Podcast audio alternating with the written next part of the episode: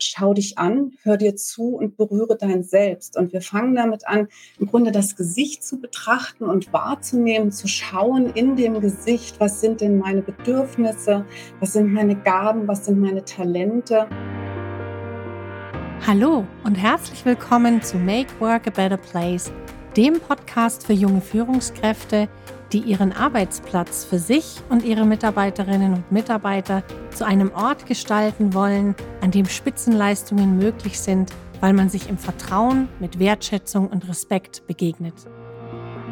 Ich bin Melanie Kuhlmann und ich helfe seit 25 Jahren Führungskräften und Mitarbeitern dabei, eine vertrauensvolle Unternehmenskultur zu schaffen, in der jeder mit Begeisterung sein Bestes gibt, dafür Anerkennung und Wertschätzung erhält und in diesem vertrauensvollen Umfeld Spitzenleistungen vollbringen kann. Ich habe heute Diana Plettenberg bei mir.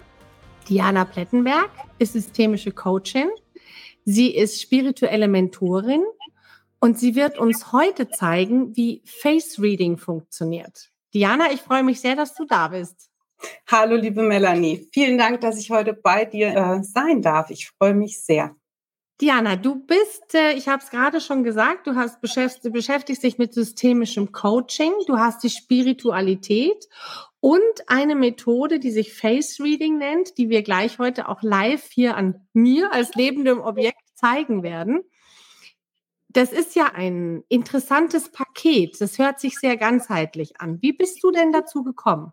Ja, ich bin seit 30 Jahren Unternehmerin und ich habe mit meinem Mann zusammen ein kleines Unternehmen, von, also von ganz klein aufgebaut zu einem weltweiten Unternehmen gemacht und dabei begegnet man vielen, vielen Menschen. Und es hat mich schon immer interessiert, die Menschen wahrzunehmen, mit Menschen zu arbeiten. Und die Werte von Menschen haben mich schon immer sehr beschäftigt. Und dann habe ich neben meiner Arbeit in unserem Unternehmen, habe ich mich mit diesen wunderbaren Themen beschäftigt, habe mehrere Ausbildungen gemacht im Bereich Kinesiologie, Coaching, systemischen Coaching, Quantenheilung, Spiritualität. Und so kommt eins zum anderen und irgendwann irgendwann hat mich das Face Reading gefunden und es hat mich alles so fasziniert, ja, dass ich irgendwann den Schritt gegangen bin und mich jetzt nochmal selbstständig gemacht habe und jetzt den Weg als systemische Beraterin, spirituelle Mentorin und auch Face Readerin gehe.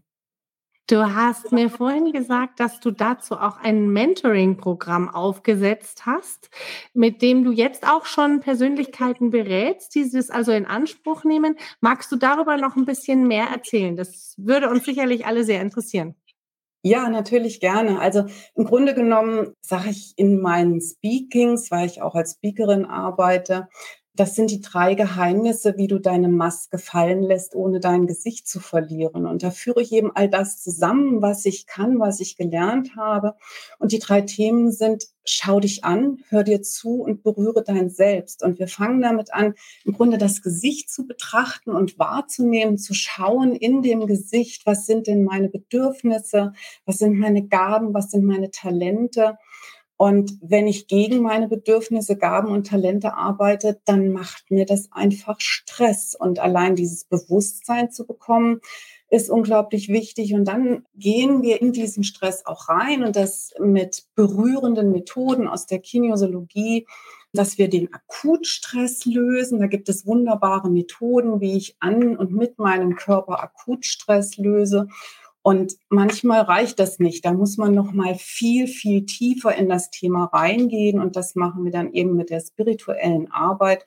Und dann lösen wir ganz tiefe Themen auf und setzen die Maske tatsächlich ab. Und wenn das gelingt, dann für, kannst du ein Leben, ich nenne es immer dein zufriedenes und erfolgreiches Wohlfühlspiegel selbst äh, führen. Das heißt, du kannst tun, was du liebst und liebst, was du tust. Und dann siehst du im Spiegel in deinem Gesicht dein zufriedenes Spiegel selbst. Das ist das Ziel. Das hört sich schon sehr erstrebenswert an. Ja. Ich behaupte ja, und ich glaube, da gibst du mir recht. Ich habe das vor allen Dingen aus diesem Buch Der Traumfänger auch entnommen, dass ja die Naturvölker, die, die würden wahrscheinlich uns irgendwie angucken und würden sagen, wieso braucht ihr dafür jetzt eine Ausbildung? Das kann man doch einfach. Genau. Kannst du dir erklären, warum wir das verlernt haben? Da gibt es ganz viele Theorien, möchte ich es mal nennen. Eigentlich kann jedes Kind, jedes Baby kann wahrnehmen, ob dein Gegenüber oder das Gegenüber des Babys Freund oder Feind ist. Wie viele Babys äh, fangen an zu brabbeln und zu lachen, wenn Menschen in den Kinderwagen gucken und bei anderen fangen sie sofort an zu schreien. Sympathie, Antipathie, das können wir alle. Wir haben es nur verlernt, darauf zu hören. Wir haben es verlernt, wahrzunehmen, weil wir einfach in unserer technologisierten Welt viel lieber auf das schauen, was uns Maschinen sagen. Und ja, für die persönliche Wahrnehmung gibt es eben kein System und kein Programm, ähm, sondern das ist, das ist in uns, in unserer Wahrnehmung und das wurde uns abtrainiert in weiten Teilen. Und das ist, äh, ich finde es ganz, ganz schade, dass das so ist. Ähm, da spielen auch historisch ganz äh, viele Ereignisse leider eine Rolle, die dazu geführt haben, dass das so ist. Und mir liegt es einfach am Herzen, den Menschen das wieder zu zeigen. Schau hin, bei dir selbst und auch bei deinem Gegenüber, was nimmst du wahr? Also der berühmte erste Eindruck, der ist ja in aller Munde, aber da auch wirklich bewusst mit umzugehen und den ersten Eindruck wirklich mal zu analysieren, warum ist mir dieser Mensch sympathisch oder eben auch nicht? Warum fühle ich mich von diesem Menschen bedroht oder warum fühle ich mich bei diesem Menschen wohl und angenommen? Und das können wir alles wieder lernen. Wir, wir haben es verlernt, aber wir können es alles wieder lernen. Mhm. Das heißt, wir könnten es eigentlich, ne? Wir können ich, ich es alle. Ja vorhin schon im Vorgespräch zu dir gesagt, also ich kenne jetzt diese äh, die, oder das Herausfinden von Motiven oder Bedürfnissen aus der Motivanalyse nach dem Lux-Profile. Da macht man halt eine Befragung und du könntest es quasi übers übers Gesicht schon sehen, ob jemand auf der ja, ob jetzt auf der richtigen Position jetzt vielleicht nicht, aber ob jemand welche Talente und Fähigkeiten jemand hat. So hast du es mir erklärt, ne? Genau, genau. Also es gibt ganz viele Kennzeichen im Gesicht, die Gaben und Talente und Bedürfnisse eben zeigen. Und äh, wenn wir lernen, das zu lesen, dann können wir den Menschen sehr viel bewusster und auch uns selbst sehr viel bewusster wahrnehmen. Und ähm, ja, vielleicht gehe ich einfach mal aus der Theorie in die Praxis ja. und ähm, wir sprechen in der Psychophysiognomik, so heißt das Ganze auf Schlau. Das Ganze ist äh, eine sehr, sehr alte Technik, die schon die alten Griechen genutzt haben. Und ein Mann namens Karl Huter hat daraus eine Lehre gegründet vor über 120 Jahren. Und wir gehen einfach davon aus, dass wir in unserem Gesicht einmal äh, genetische Anlagen haben, aber auch, dass unser Leben sich im Gesicht wiederfindet. Also wir kennen es alle aus dem Volksmund, also die Zornesfalte oder die Lachfältchen. Das zeigt ja, wie wir durchs Leben gehen. Und diese, das prägt sich natürlich auch in unserem Gesicht ein. Ich sage immer, unser, unser Gesicht ist eigentlich überall gleich alt, aber es sieht teilweise anders aus. Und darüber können wir nachdenken. Die Seele drückt sich einfach auch im Äußeren aus, also quasi unser Charakter. Und wir unterscheiden drei Grundnaturelle, so heißt das in der Psychophysiognomik. Und das ist einmal der mutige Macher, das ist so der Bewegungstyp. Das ist so ein, so ein Michael Schumacher-Typ, so ein kantiges Gesicht, so ein starkes Kinn, was ziemlich nach vorne steht. Man kann so einen Kasten um, den, um das Gesicht drumherum machen. Also wirklich ein Mensch mit Ecken und Kanten. Der braucht die Dynamik, den Wettkampf, der wenn der entspannen will, dann geht er zehn Kilometer joggen und am liebsten so abends, wenn er von der Arbeit kommt, sofort in die Schuhe und bewegen, weil der verrückt wird, wenn er lange still sitzen muss. Der hat meistens auch eher schmale Augen, einen schmalen Mund, große, äh, lange Ohren. Ja, das ist so der Bewegungstyp. Und dann haben wir die kreativen Denker. Und wenn ich jetzt von ihm oder ihr spreche, bitte fühlen sich immer beide Geschlechter angesprochen. Also die kreativen Denker, das sind so die Visionäre, die haben ein ovales Gesicht, manchmal auch wie so auf dem Kopf stehendes Ei. Also das sind die Leute, die haben ein schmales Kinn, eine schmale, zierliche Nase, zierliche Ohren, so einen herzförmigen Mund und eine ganz hohe, breite, aufgebaute Stirn. Das ist die Denkerstirn. Auch das sagt unser Volksmund. Visionären Denker, die sind immer unterwegs wie, der, wie die Schmetterlinge. Die sind unglaublich kreativ, haben tausend Ideen, wie so ein Schmetterling von einer Blume zur anderen und für die visionären Denker ist es also Höchststrafe, wenn die irgendwelche faktenbasierten Excel-Auswertungen zum Beispiel machen müssen. Das, damit fühlen die sich überhaupt gar nicht wohl. Und dann haben wir das Ruhenaturell, das ist so der gelassene Ökonom. Das sind so Menschen, an denen ist alles weich und, und so ein bisschen rundlich. Das sind Menschen, die haben ein weiches Kinn, die haben oft so Pausbäckchen, liebevolle, strahlende Augen. Die Nase ist meistens so ein bisschen knubbelig. Das sind so die Genießer. Die lieben die Harmonie und haben auch das, das Durchhaltevermögen. Das sind so die Sammler, die Ökonomen. Für die muss alles immer Sinn machen. Und die sammeln gerne leider auch oft an Bauch und Po. Also damit fühlen die sich dann so ein bisschen unglücklich. Aber es gehört einfach zu ihrem Ruhe naturell, dass auch der Körper die Ruhe braucht. Also das jetzt mal so im ganz schnellen Durchlauf. Das hat natürlich noch sehr, sehr viel mehr und ist sehr, sehr viel umfangreicher, was man aus den Naturellen eben lesen kann.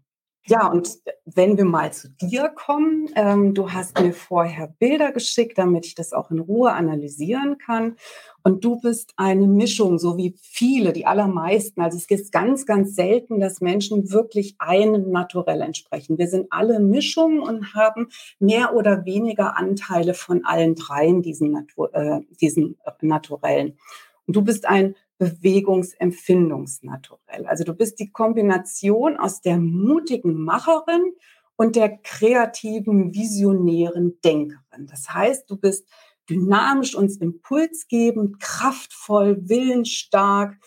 Du hast einen gesunden Egoismus und viel Energie und bist zielorientiert. Und gleichzeitig bist du, ich lese es mal so ein bisschen ab, feinfühlend, visionär. Du magst seelisch-geistige Lebensbereiche, bist unglaublich vielseitig interessiert, hast eine hohe Empathie, bist sensibel und sehr sensitiv und gerne schöpferisch unterwegs und du reparierst so gerne die Zukunft, sage ich dazu immer. Ne? Du bist immer so in Gedanken schon weit voraus. Was kann ich noch alles? Wo will ich hin? Was ist mein Plan? Was kann ich noch alles tun?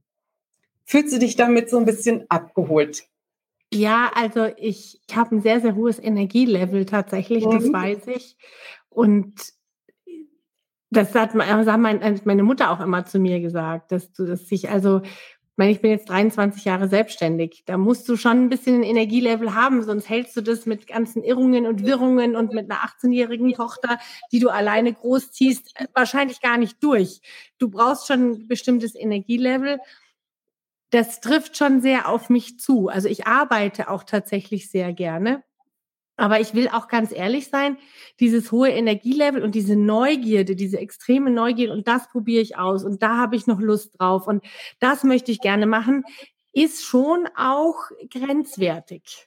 Ja, das ist anstrengend, das ja, auch gesehen hast, aber das ist durchaus auch grenzwertig, weil man dann vielleicht mal drüber geht. Genau. Und über seine Grenzen geht, weil man kann den Akku, ah ja, dann ist der halt ein bisschen leer, aber der füllt sich schon wieder. Also ich kann meinen Akku sehr schnell wieder füllen. Mir reicht ein ausführlicher Spaziergang und dann bin ich im Grunde genommen gefühlt wieder fit. Aber ich glaube schon, dass ich öfter mal über meine Grenzen gehe. Ja. Das ist in, den, glaube, in der Kombination. Solche Machertypen, die so unterwegs sind wie ich. Und ähm, ohne jetzt einen zu krassen Switch zu machen, wir kommen, wir kommen da gleich nochmal drauf zurück, aber was würdest du denn jetzt einer Führungskraft empfehlen, die es jetzt mit so einer Person zu tun hat, die eigentlich ein bisschen zu hoch dreht? Was würdest du empfehlen, wenn du jetzt, nehmen wir mal an, du berätst eine Führungskraft und zeigst dir, wie Face Reading funktioniert, woran sie das festmachen kann? Es ist ja nicht nur das Gesicht, es ist ja die gesamte Wahrnehmung. Es ist die gesamte Wahrnehmung, genau. Du würdest ja jetzt nicht zu jemandem sagen, also miss jetzt mal die Stirn von hier bis da und wenn das acht Zentimeter sind, dann Obacht, ja, sondern das wäre ja ganzheitlich. Was empfiehlst du Führungskräften? Wie können sie ihrer Fürsorgepflicht auch nachkommen? Also dann kommen wir natürlich da rein zu gucken, was macht dir Stress und was sind deine Bedürfnisse aus deinem Naturell heraus. Also Stress macht dir dann das Überpacen letztendlich. Du machst es unglaublich gerne bis zu einem gewissen Punkt und irgendwann überpacest du dann.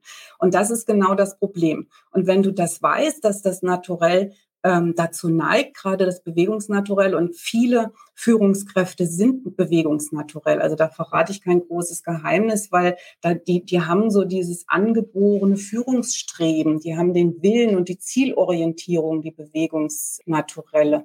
Und die wollen, wollen, wollen und überpacen dann leicht. Und viele von diesen Bewegungsnaturell und gerade Empfindungsnaturell Kombinationen sind so die klassischen, ich möchte es mal nennen, Aspiranten für, de, für den Burnout, weil die mhm. sich einfach zu viel zumuten. Die haben die Kreativität, um sich das alles auszudenken und auch noch die Bewegungsenergie, um es umzusetzen. Also das ist zwar großartig, weil das macht unglaublich erfolgreich, aber du brauchst halt einfach die Ruhe. Und da kommt das dritte Naturell mit rein. Und du hast eine schöne, runde, kugelige Nase. Das ist die Nase, das ist die Genießernase des Beweg des Ruhenaturells. Und du hast es gerade gesagt, du hast die Ohrläppchen des Ruhenaturells. Wir haben alle immer Anteile von allen Naturellen.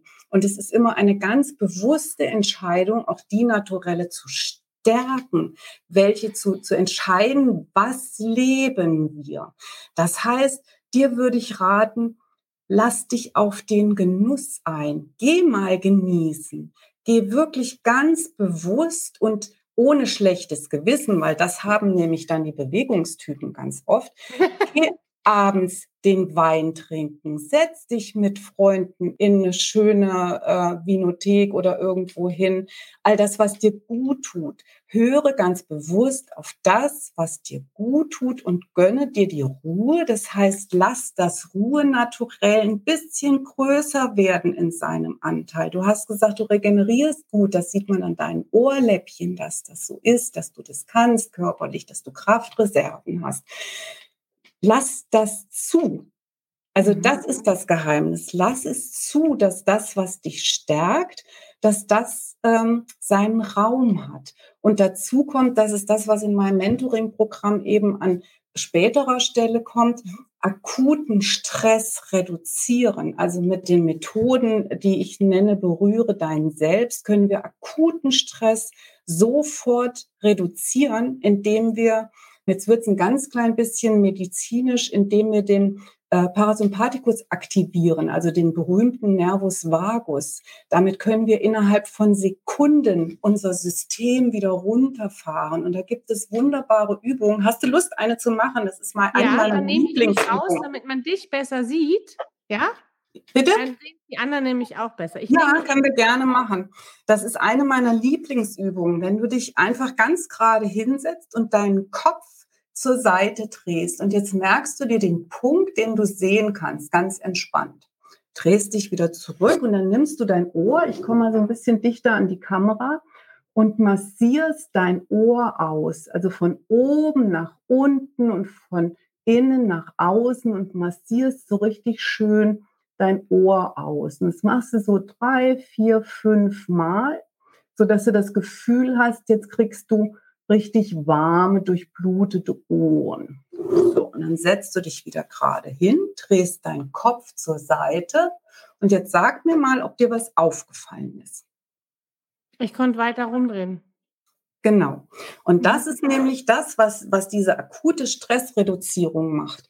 Die entspannt sofort die Muskulatur, weil wenn der Nervus vagus aktiv ist, das ist der Nerv im Körper, der das Gehirn mit allen Organen verbindet.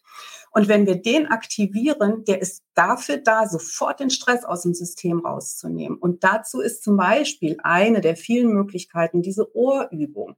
Und das ist zum Beispiel auch was, was man ganz wunderbar, so ganz unauffällig, so am Tisch sitzend oder wenn du in so einem Zoom-Meeting bist, dann kannst du mal so ein bisschen dein Ohr kneten. Also wenn du mit beiden Händen machst, ist es nochmal effektiver. Dann fällt auf dann fällt es auf, aber wenn du jetzt so irgendwo am Tisch sitzt und sagst, naja, so ziehe ich mich mal so ein bisschen am Ohr, das führt auch dazu, dass du sehr viel besser zuhören kannst. Du aktivierst dadurch das Gehirn, du, du aktivierst dadurch die, die Synchronisation der beiden Gehirnhälften, du kannst dich besser konzentrieren, du kannst besser zuhören.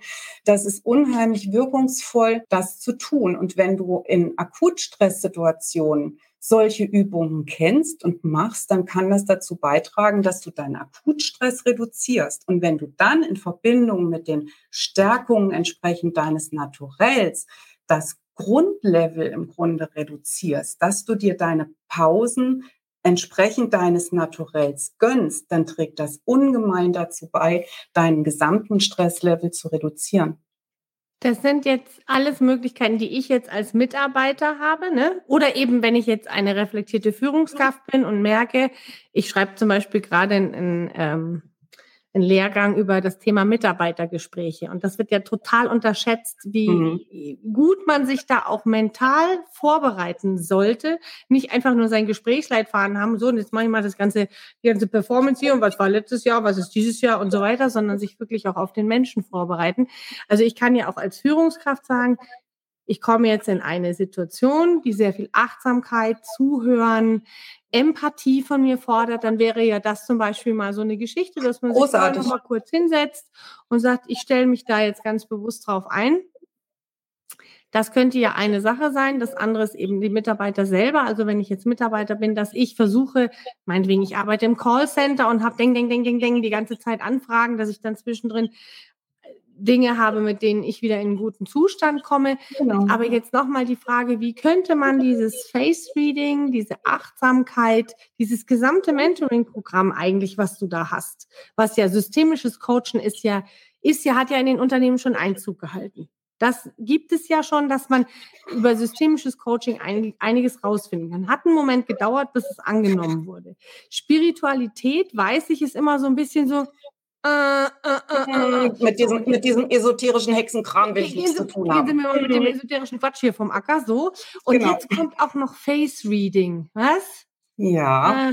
Das ist aber schon merkwürdig. Also wie kann man es Unternehmen schmackhaft machen, dass die sagen, das ist so ein ganzheitlich, ein ganzheitlicher Ansatz und der ist auch erlernbar und weitergebbar. Weil ich bin immer ein, ein Freund davon, dass wir als Coaches und Trainer auch nicht einfach was reingeben und sagen, da musst du aber jetzt alle vier Wochen wiederkommen, damit wir das wieder auffrischen, sondern Nein. ich gebe gerne weiter und sage, arbeitet damit. Hier ist das Buffet aufgebaut, nehmt euch, was ihr braucht.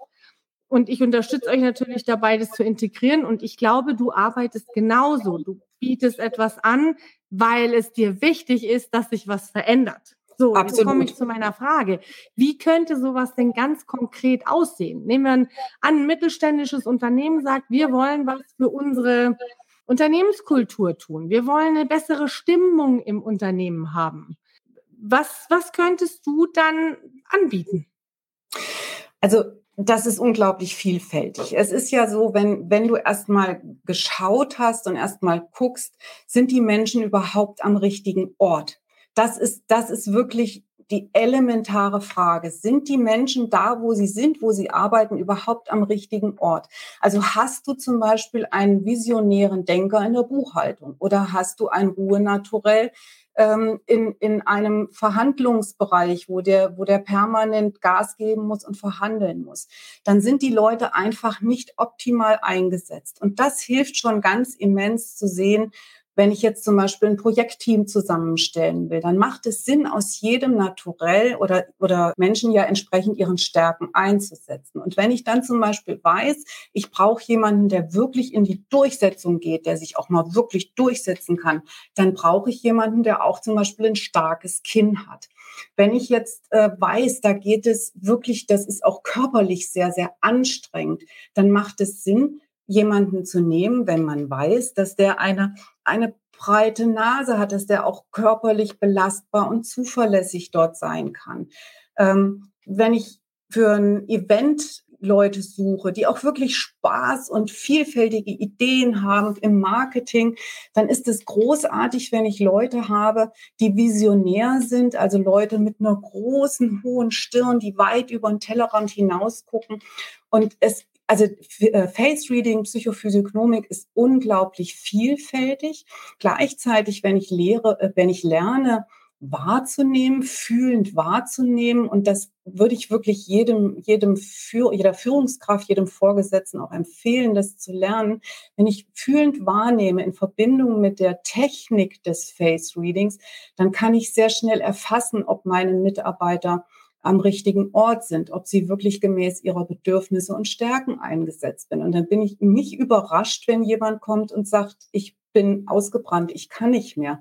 Dem kann ich vorbeugen. Oder wenn ich weiß, wie jemand motiviert wird. Also ähm, wenn ich erkennen kann, was braucht derjenige, um motiviert zu sein. Es gibt Anzeichen, um festzustellen, ob der mehr Lob und Anerkennung braucht oder ob der wirklich durch materielle Goodies, sag ich mal, motiviert werden kann, dann kann ich das in meinem Team ganz gezielt einsetzen. Wenn ich jetzt zum Beispiel jeden über einen Kamm schere und sage, jeder kriegt jetzt materiell ähm, eine, eine Gehaltserhöhung und der andere sagt, ach Gott, ja, ist mir jetzt aber gar nicht so wichtig, das Geld mir wäre jetzt lieber gewesen, der hätte mir jetzt eine besondere Auszeichnung oder irgendwie eine Urkunde oder, oder ein großes Lob vor der ganzen Runde gegeben. Das kann ich alles im Gesicht erkennen und das würde ich Führungskräften wirklich empfehlen, das auch zu lernen. Und wenn ich dann sehe, ach, jetzt ist derjenige aber wirklich gestresst und ich, die, diese Anzeichen kennt jeder. Wie bin ich denn, wenn ich gestresst bin? Unser Körper nimmt ja alles auf und unser Körper zeigt ja alles. Deswegen ist ja auch die Spiegelarbeit so wertvoll. Wenn ich in den Spiegel gucke und ich sehe, oh, meine Schultern sind aber heute, ne, ich habe nur, ich laufe nur noch so durch die Gegend oder wenn ich nur noch die runtergelassenen Mundwinkel sehe, auch bei mir selbst, auch bei meinem Gegenüber, dann kann ich natürlich auch körperlich mit solchen Methoden, wie wir es eben gemacht haben, arbeiten. Und wenn ich dann meinem Team solche Methoden zur Verfügung stelle, indem ich ähm, zum Beispiel einen, einen Kinesiologen ähm, in regelmäßigen Abständen ins Team hole und sage, wir machen ähm, jede Woche eine halbe Stunde. Also wir haben das in unter, unserem Unternehmen gemacht, dass wir ein Personal äh, Trainer einmal in der Woche für eine halbe Stunde hatten. Das ist für die Mitarbeiter unglaublich wichtig und das ist auch für die Kultur im Unternehmen wichtig zu sehen. Da können wir was für uns tun und dann sind die Leute auch ganz anders motiviert.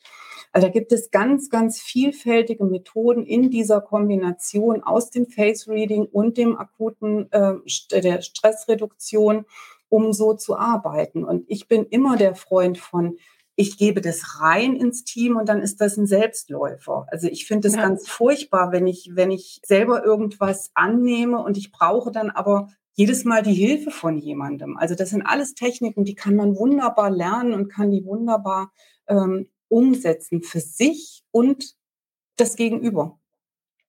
Das ist interessant. Ich hatte nämlich mit der Tina Kiskalt hatten wir das äh, Interview ja vor ein paar Tagen und da haben wir, was du jetzt gerade gesagt hast, die Führungskraft soll fühlen. Da haben wir den Begriff der Fühlungskraft. Ja, äh, absolut. Ich habe euch gesehen, es war toll. Sagen. Aber es ist natürlich so, da wandelt sich gerade sehr viel, weil Führungskraft war ja immer sowas wie da muss man durchsetzungsstark sein und da muss man, da muss man ja auch alles, soll man ja auch haben. Aber die Einfühlsamkeit und das Weiche ist an manchen Stellen einfach ein bisschen verloren gegangen. Ja, und ich glaube, ich da, da muss man wieder ein bisschen hin.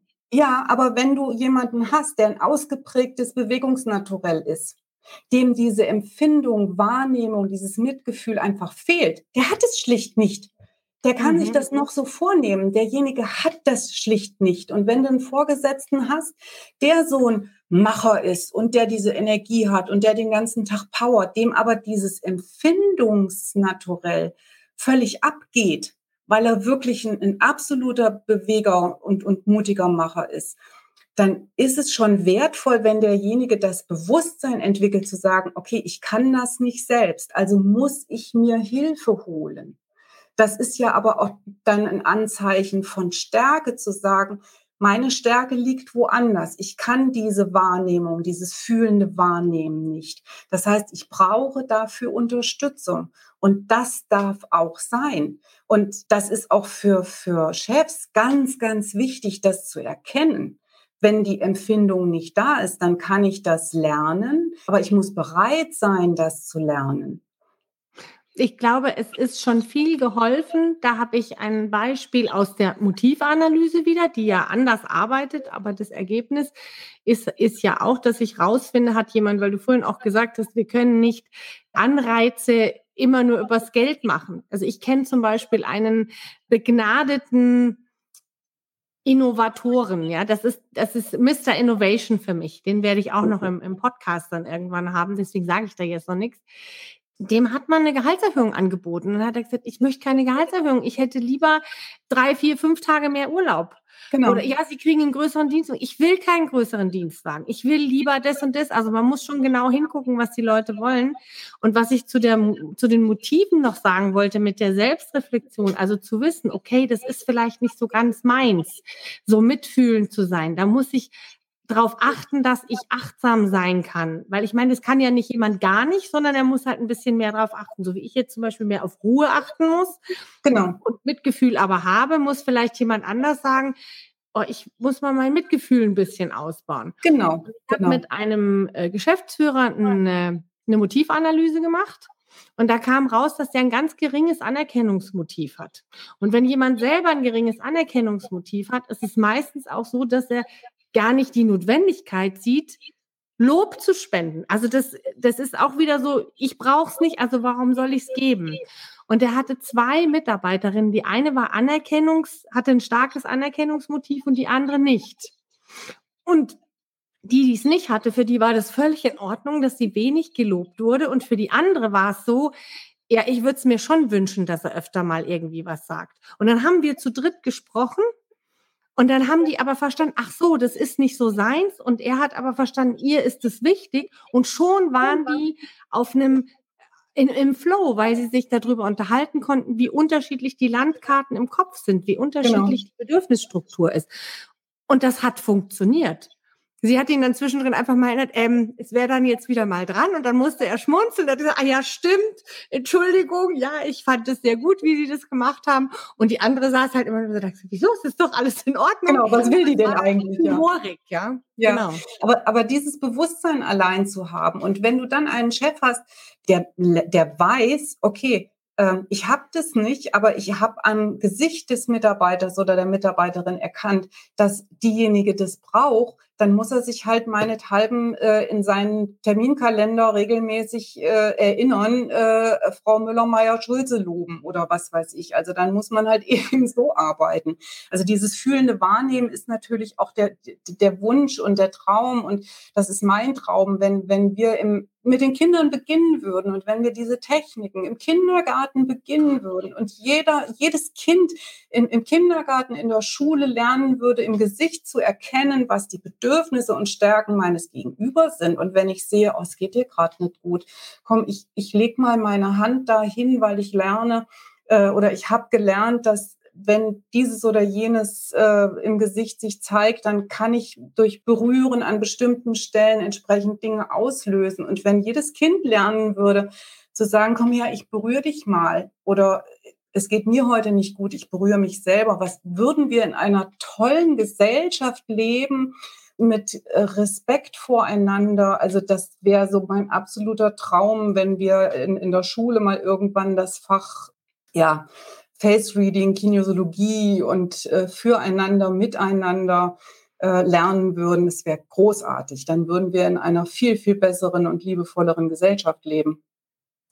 Ich glaube, es würde schon Wertekultur und Achtsamkeit würde schon helfen. Ja, ja also wenn wir damit einfach mal insgesamt anfangen würden, das, das fände ich schon gut.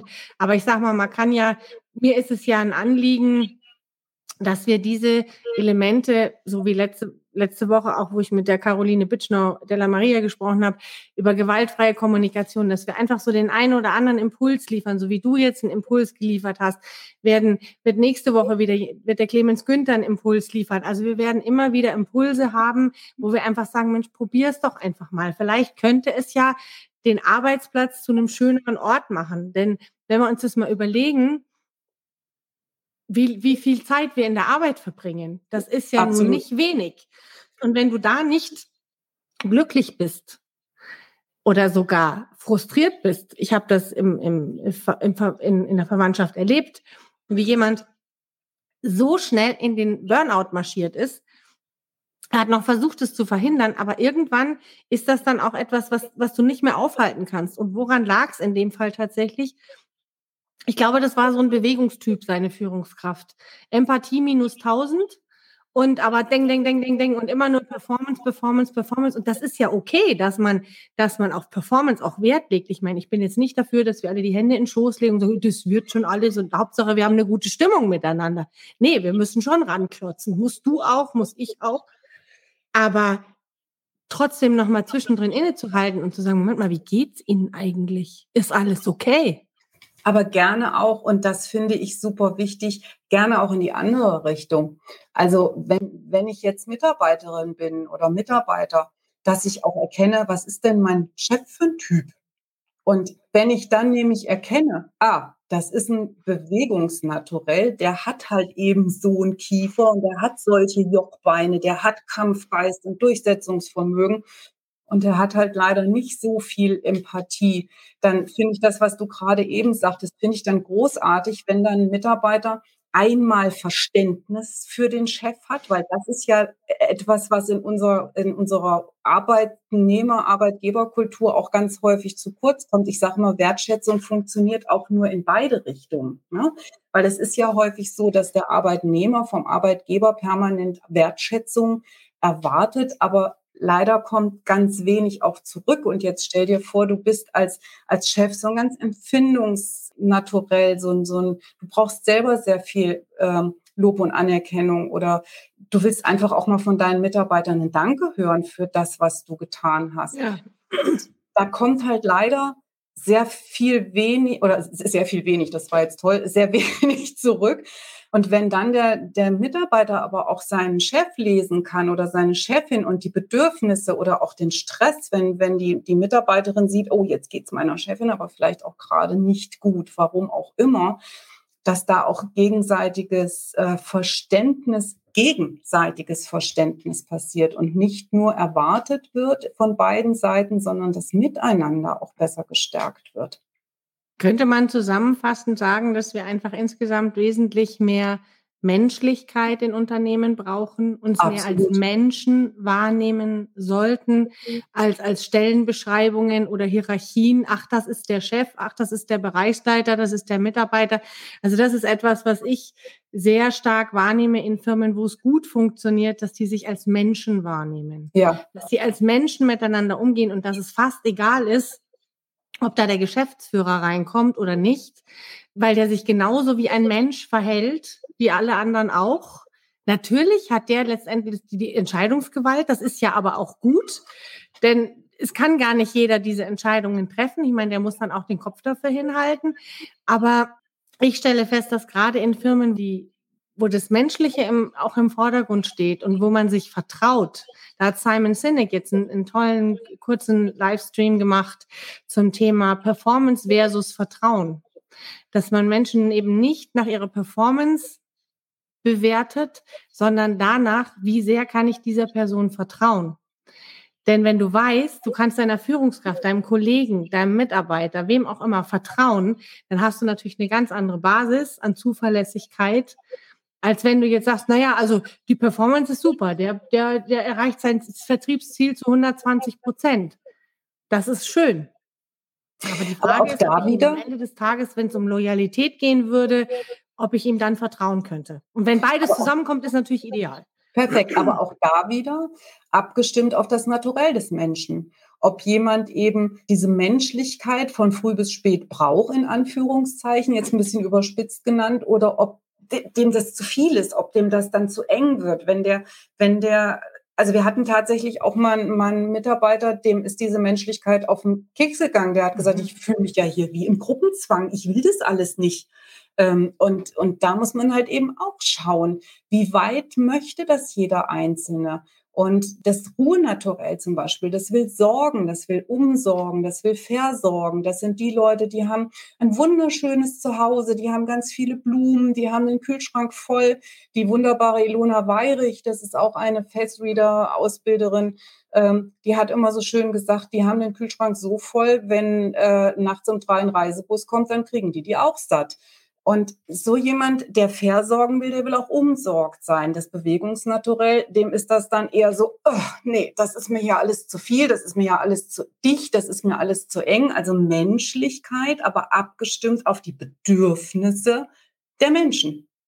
Absolut. Das könnte ja bedeuten, dass man in einem Team, was ja also Teams, die sehr heterogen sind, können ja erstaunlich gut performen, weil sie sich ja auch gegenseitig dann eben auch pushen, weil da, wo der, genau. es gibt ja auch dieses Modell mit dem kritischen Controller und dem Kreativen und so, also die, die oder das Modell nach Belbin. Es gibt ja viele Modelle, mit denen man versucht hat, so Typologien festzulegen, wobei Menschen ja nie ein Typ sind. Auch beim Disk-Modell. Du bist nicht ein Gelb und ein genau. Rot oder oder, oder eine Mischform und bist immer nur das, sondern du bist ja immer alles, aber in unterschiedlichen Ausprägungen. Ich glaube, dass es schon helfen würde, wenn jemand in einem geschützten Raum, weil er weiß, ich kann hier den Menschen vertrauen, dass er sagen kann, hört zu, ihr mit eurem Menschlichkeitsgedöns, das ist mir persönlich zu viel, lasst mich da mal raus. Ich möchte mich da an diesem Namen tanzen, sag ich jetzt mal überspitzt, nicht so beteiligen und jemand anders sagt, boah, das ist genau meins, das ist total toll.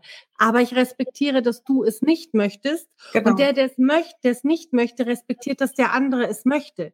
Ich glaube, genau. das allein reicht schon. Genau, und dann hast du nämlich diese heterogenen Teams. Dann hast du, dass jeder in seinen Stärken sein darf, dass jeder seine Bedürfnisse ausleben darf. Natürlich nur bis zu einem, ne, alles immer im Rahmen der, der, der gesellschaftlichen Grenzen. Ne?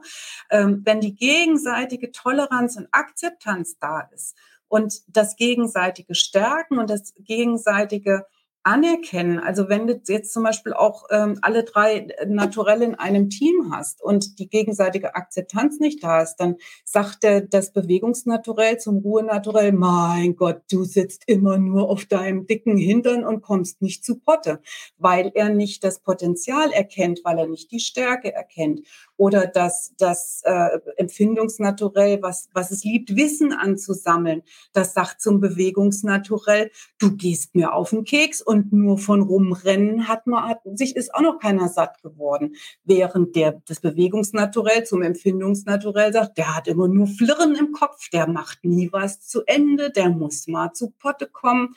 So, und da einfach auch die gegenseitige Akzeptanz und dann kann das ein tolles Team werden, wenn jeder die Stärken des anderen akzeptiert und für sich letztendlich nutzt, zu sagen, ähm, also ich zum Beispiel bin der unanalytischste Mensch, den du dir vorstellen kannst. Mir fällt es unglaublich schwer, mich zu strukturieren das ist für mich so, ich, ich habe halt auch diese, diese unheimliche Kreativität. Und ich habe mir, ähm, ich habe den wunderbaren Florian gefunden, den habe ich sofort eingestellt, auch weil er genau das hat. Der kann wunderbar strukturieren, analysieren.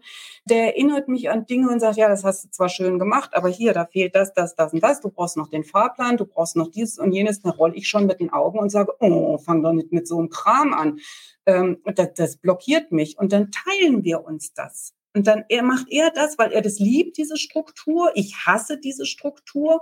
Und wir ergänzen uns hervorragend. Und, und wenn wir das einander anerkennen, zu sagen, der kann das besonders gut, dafür kann er was anderes nicht so gut. Okay, aber das kann ich ja dann. Und wir ergänzen uns einfach, statt ihm permanent vorzuwerfen, also jetzt nicht Florian, aber in einem Team dem anderen vorzuwerfen, nie hat der Ideen, ich muss immer für alle mitdenken. Ja, toll, schön, dass du so jemanden an deiner Seite hat, hast, der, der deine Schwächen, nenne ich es jetzt mal, obwohl ich das Wort nicht mag, ausgleicht. Weil ich sage immer so schön, der Fisch muss nicht auf den Baum klettern. Also jeder entsprechend seinen Stärken und jeder hat seine Stärken. Und wenn du sie kennst und dann entsprechend deiner Stärken und Bedürfnisse eingesetzt bist, dann kannst du dein volles Potenzial abrufen. Und wenn du das im Gesicht erkennen kannst, wenn du weißt, was sind denn deine Stärken, Begabungen, dann ist es ganz leicht.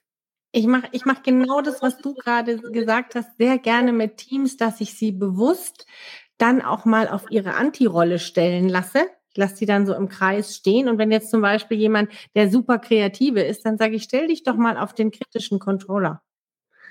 Und dann stellen die sich da drauf. Oder vielleicht steht da auch jemand, ja, dann lasse ich die mal so die Plätze tauschen und dann bedanken die sich beieinander, weil sie sagen, oh, boah, das ist hier so gar nicht meins. Ne? Was genau. bin ich froh, dass du das normalerweise machst. Und schon hast du den kreativen und den kritischen, da wird aus eins und eins drei, vier und fünf, weil der genau. Kreative sagt, naja, im Grunde genommen hast du recht. Wenn du das nämlich nochmal prüfst, was ich mir zurecht gesponnen habe, sage ich jetzt mal, wenn du das nochmal prüfst, ist das gut. Und der kritische Controller sagt, so kreativ wie du bist, wie du manchmal hier reinkommst und mit so, so Ideen, das wäre ich gar nicht. Wie gut, dass wir einander haben. Genau. Und dann hast du, also ich merke das dann auch immer, was da passiert. Das ist ja wirklich keine, keine Raketenwissenschaft. Nee, die Leute da aufzustellen und zu gucken, wer ist wo und wie die, wie die dann erleichtert sind und sagen, Mensch, ich muss ja gar nicht gegen den kämpfen. Ich kann ja sagen, du bist mein Best Buddy. Was bin ich froh, dass ich diese für mich Anti-Rolle nicht erfüllen muss, so wie du es mit deinem genau. Florian sagst. Ganz da müssen wir genau. uns dann später noch unterhalten. ja, das ist, das ist, äh, das ist wirklich, wirklich großartig.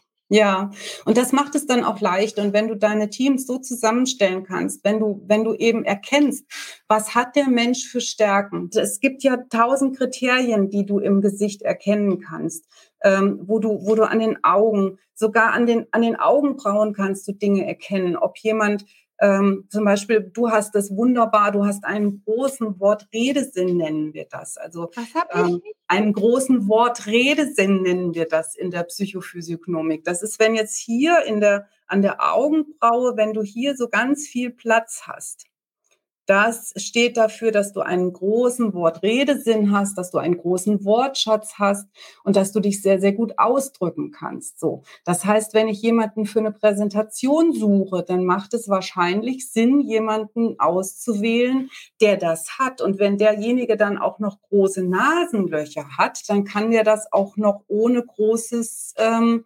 Lampenfieber. Das hast du nämlich auch. Stimmt, Aber wenn ich wenn ich jemanden habe, der meistens im technischen Bereich haben das ganz viele, dass da die Augenbrauen eher dicht an den Augen abschließen, dann hat er im technischen Bereich auch seinen, seinen guten Wortschatz. Aber dem fällt es unter Umständen schwer, wenn er dann auch noch die Nasenflügel ziemlich angelehnt hat, dem fällt es schwer, von vielen Menschen zu sprechen. Das heißt, wenn ich jetzt eine, eine Firmenpräsentation plane, ähm, dann ist das zwar toll, wenn ich denjenigen mit dem größten Know-how habe, der wirklich der, der absolute Kopf des, des Unternehmens ist, der das größte Wissen hat, die Koryphäe seines Zeichens. Aber wenn er nicht reden kann, dann nützt das dem Unternehmen herzlich wenig, wenn ich den aussuche, weil er das tolle Wissen hat, aber er kann es nicht rüberbringen. Und das, wenn Führungskräfte wissen, okay, wo, wo, worauf muss ich denn achten? Ähm, um Positionen zu besetzen, um Aufgaben zu verteilen, ja, dann hilft das ganz, ganz weit. Und wenn dann derjenige vielleicht doch die Präsentation halten muss, weil es nicht anders geht oder weil das Wissen einfach kein anderer hat, dann kann ich eben mit Methoden aus der Kinesiologie, aus dem Brain Gym, kann ich denjenigen vorbereiten auf seine schwere Aufgabe und kann ihm im Vorfeld mit Berührungen, mit Übungen, mit äh, Gehirnhälftensynchronisation und so weiter, kann ich ihn darauf vorbereiten, dass er bestmöglich agieren kann.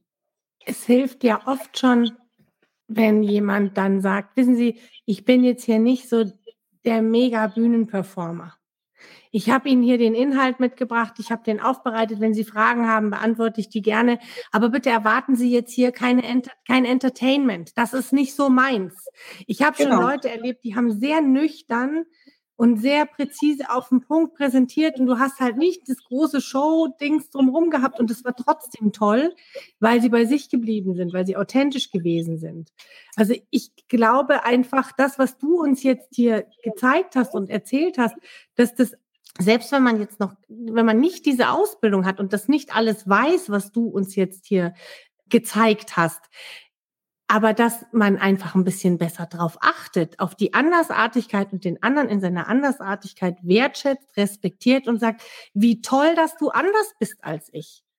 Alleine das würde ja schon ja. helfen. Und, und wenn du etwas nicht kannst, dann macht das nichts, dann kann ich das vielleicht. Oder wir können es gemeinsam lernen, wir können es gemeinsam weiterentwickeln. Ich kann dir was zeigen, was du noch nicht so gut kannst, und du kannst mir was zeigen, was ich noch nicht so gut kann. Und oft reicht es ja schon, wenn man weiß, ah ja klar, okay, das ist jetzt nicht meine größte Fähigkeit, aber das ist in Ordnung so. Genau. Das ist okay. Genau. Ich darf so sein wir dürfen, wir dürfen uns akzeptieren, wie wir sind und gleichzeitig dürfen wir auch das, was uns, was bei uns vielleicht nicht so stark ausgeprägt ist wie bei dir, das Ruhe naturell. Aber wir haben ja alle Anlagen, die darf ich auch bewusst stärken. Also und das, das wirklich auch für mich anzunehmen, zu sagen, ich entscheide mich jetzt dazu, das Naturell, was nicht so ausgeprägt ist, was mir aber gut tut, um mich auszugleichen. Weil wenn alle drei Bereiche ausgeglichen sind, mhm. dann sind wir in Balance. Und allein die bewusste Entscheidung zu treffen, mir fehlt Ruhe. Ich, ich gebe es ja zu. Ich weiß es ja eigentlich. Eigentlich, ne? Das ist ja auch wieder so ein Wort, ne? Eigentlich. Also deswegen besteht mein Programm ja aus drei Modulen. Schau dich an, hör dir zu, weil Sprache, da sind wir jetzt noch gar nicht zugekommen. Das macht ja auch ganz viel aus. Aber ich weiß, dass da, du hast ja mit der Caroline da so ein wunderbares mhm. Interview geführt wenn ich den ganzen Tag mit ich muss und ich bin gestresst und äh, spreche, dann macht das ja auch ganz viel mit uns. Also hör dir zu und im Umkehrschluss natürlich deinem Gegenüber und berühre dein Selbst, wenn wir, wenn wir mit diesen Berührungen das, was wir ausgleichen wollen und dürfen, wenn wir das tun, dann ist uns schon ganz, ganz viel weitergeholfen. Also schöner kann man es nicht abschließen, finde ich. Diana, du hast es großartig zusammengefasst. Vielen, vielen Dank für das Buffet, was du für uns aufgebaut hast, Sehr für die gerne. vielen Tipps, die du uns auch gegeben hast, dass wir selber auch mal gucken können. Ach, ist ja spannend. Wie sieht denn die Nase aus? Wahrscheinlich läuft jetzt jeder so ein bisschen andersrum und guckt so, hm, was, ah, was, was, was da auch hilft, was da auch hilft, ist der Volksmund. Ne? Also ja. einfach mal an, sich an Sprichwörter erinnern. Ne? Also wenn man jetzt äh, sagt, die sinnlichen Lippen, also der Mund steht für die Emotionen. Ne? Mhm. Wie, wie sinnlich sind die, die Lippen? Also wenn ich volle Lippen habe, dann bin ich sehr emotional. Wenn ich hm, so eher nur so Striche habe, dann verbeiß ich mir meine Emotionen. Der Volksmund sagt das alles. Ne? Mhm. Ähm, oder guck dir in der Kunst, guck dir an, wie so die griechischen Krieger, die haben alle solche Kinnanlagen, Kieferanlagen gehabt. Oder die Denkerstirn. Oder das ist jetzt ein bisschen böse, aber wenn du die Säufernase, ne, wenn du so, ne, der, der Genuss, ähm, ne, der Genuss, den kann man an der Nase erkennen. Also das heißt nicht, dass jeder Genießer eine Säufernase hat, aber der, der Volksmund, der überspitzt ja ganz häufig. Ne? Und wenn du zum Beispiel auch Karneval, ne, der, der Clown hat die rote Nase, die große, dicke Nase. Also wir müssen einfach wieder in unsere Wurzeln zurück und einfach mal zuhören und schauen, was haben unsere Vorfahren denn schon alles gewusst und gekonnt und sich da wieder dran zu erinnern. Das ist manchmal sehr, sehr wertvoll. Ja, du, vielen Dank. Also diese, dieser Dreiklang, den du gerade noch geschildert hattest, aus äh, hör dir selber, nee, das war das erste. Schau war. dich an, hör Schau dir zu, an, hör dir zu, anderen zu und ja. berühre dein Selbst. Mhm. Vielen Dank dafür, Diana. Ich wünsche euch allen einen wunder wunderschönen Abend. Vielen und Dank, ich, dass ihr dabei wart. Und ich danke dir, dass ich hier sein durfte. Ich wünsche allen eine energievolle Zeit. Ähm, ja, und schaut euch an. So machen wir es und du bleibst noch drin. Und wir sagen Tschüss. Tschüss. Ciao. Ciao. Wenn dir diese Episode gefallen hat, dann freue ich mich sehr, wenn du kommentierst, likest und weiterverteilst. Und wenn du meinen Podcast abonnierst auf Apple oder Spotify. Selbstverständlich findest du mich auch auf allen gängigen Social-Media-Kanälen, vor allen Dingen auf LinkedIn und Facebook. Und ich freue mich auch sehr über eine E-Mail von dir an mk at presentationpower.de. In diesem Sinne, let's make work a better place. Ich freue mich auf dich.